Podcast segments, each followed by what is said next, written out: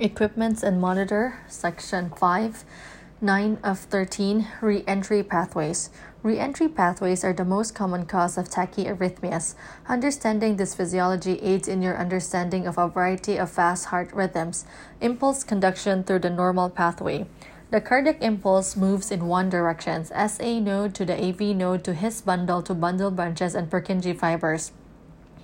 The cardiac impulse cannot move backwards because all the tissues behind the impulse remain in the absolute refractory period. There is a 1 to 1 ratio of SA node depolarization and cardiac contraction. See it in action. As the cardiac impulse propagates, it may encounter an area where it can create an electrical circuit.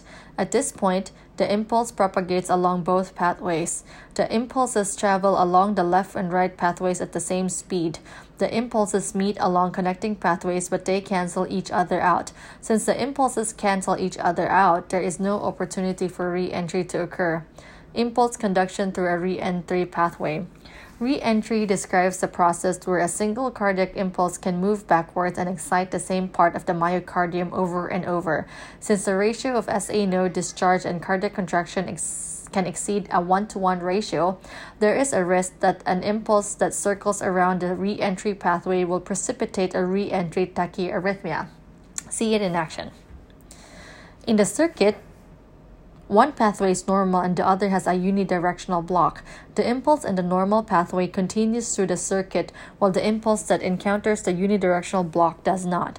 The impulse in the normal pathway splits lower left corner of the triangle. It continues along the distal conduction pathway arrow pointing down, but it also continues through the circuit arrow pointing right. The impulse inside the circuit encounters the unidirectional block. Because it's approaching this region from, un- from the other direction, it is allowed to pass through. This occurs because the impulse took a longer amount of time to arrive at this location, and these cells have recovered, i.e., they are past the refractory period and can be depolarized again. The re-entry circuit is complete. The impulse goes around the loop and each time it circles, it gives off an additional impulse that continues through the rest of the normal conduction pathways. Arrows pointing down, each of these impulses will ultimately stimulate the myocardium.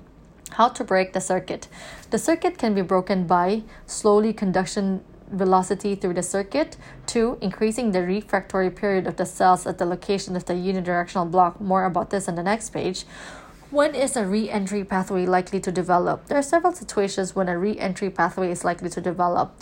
Uh, causes of re-entry, like conduction occurs over a long distance, example left atrial dilation due to mitral stenosis.